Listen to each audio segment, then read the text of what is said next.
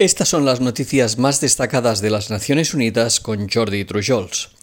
En la víspera del primer aniversario de la explosión ocurrida en el puerto de Beirut, que ocasionó más de 200 muertos y 6.500 heridos, un nuevo estudio de UNICEF muestra que las necesidades de los niños y las familias afectadas siguen siendo graves y se han agravado por el colapso de la economía, la inestabilidad política y la pandemia del COVID-19.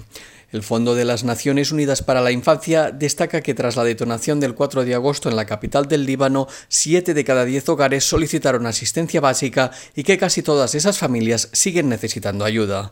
La mayoría de las solicitudes fueron de asistencia en efectivo y alimentos, una tendencia que sigue vigente.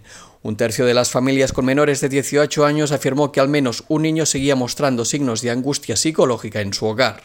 En el caso de los adultos es casi la mitad. La explosión destruyó múltiples negocios y dejó a decenas de miles de personas sin empleo y actualmente tienen problemas para alimentar a sus familias y proporcionar la atención médica que necesitan sus hijos. UNICEF pidió a los líderes libaneses que superen sus diferencias políticas y se unan para formar un gobierno que priorice el servicio a las comunidades y al pueblo libanés. Siguiendo con otra trágica conmemoración, el secretario general de la ONU recordó hoy el séptimo aniversario de los ataques del grupo ISIS contra los yazidíes y otras comunidades en el norte de Irak. Antonio Guterres indicó que miles de yazidíes fueron sometidos a una violencia inimaginable a causa de su identidad, y hasta hoy muchos permanecen en campos de desplazados o siguen desaparecidos. Estos atroces actos cometidos por el ISIS pueden constituir crímenes de guerra, crímenes contra la humanidad y genocidio. Es esencial que sus autores rindan cuentas totalmente, recordó el secretario general. Y continuamos con Irak, ya que un informe de la Misión de Asistencia de las Naciones Unidas para ese país y la Oficina de Derechos Humanos de la ONU indica que la práctica de la tortura continúa en todo el país, aunque el marco jurídico la penaliza explícitamente y establece salvaguardias procesales para prevenirla. La alta comisionada de la ONU para los Derechos Humanos reconoció algunos avances de las autoridades iraquíes en la prevención de ese flagelo, pero destacó la necesidad de aplicar de forma efectiva las disposiciones escritas en la ley en todos y cada uno de los centros de detención. Si no es así, seguirán siendo papel mojado, destacó.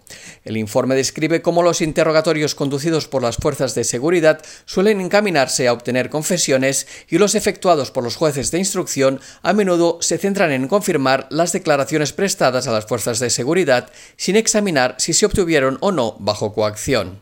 El informe recomienda la adopción de una ley integral contra la tortura y un plan de acción nacional que deben estar en plena consonancia con la legislación internacional sobre derechos humanos. Desde diciembre de 2017, los ataques contra instalaciones sanitarias han ocasionado la muerte de más de 700 trabajadores sanitarios y pacientes y más de 2.000 heridos, según destaca un análisis trienal de la Organización Mundial de la Salud publicado este martes. El estudio registró los ataques a trabajadores sanitarios, pacientes, suministros, ambulancias e instalaciones en 17 países afectados por situaciones de emergencia. Entre ellos están Etiopía, Yemen, Siria, Mozambique, Nigeria, los territorios palestinos ocupados, Myanmar y la República Centroafricana, entre otros.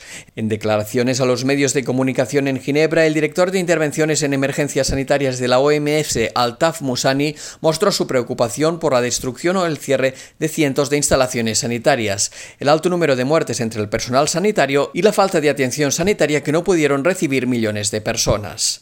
El informe advierte que el impacto de los ataques va mucho más allá de las amenazas a los profesionales de la salud.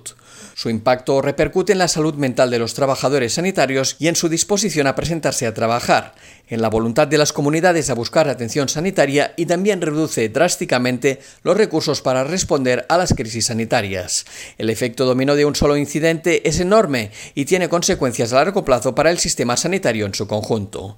Musani hizo un llamamiento a todas las partes en conflicto a garantizar espacios de trabajo seguros para la prestación de servicios sanitarios. Y hasta aquí las noticias más destacadas de las Naciones Unidas.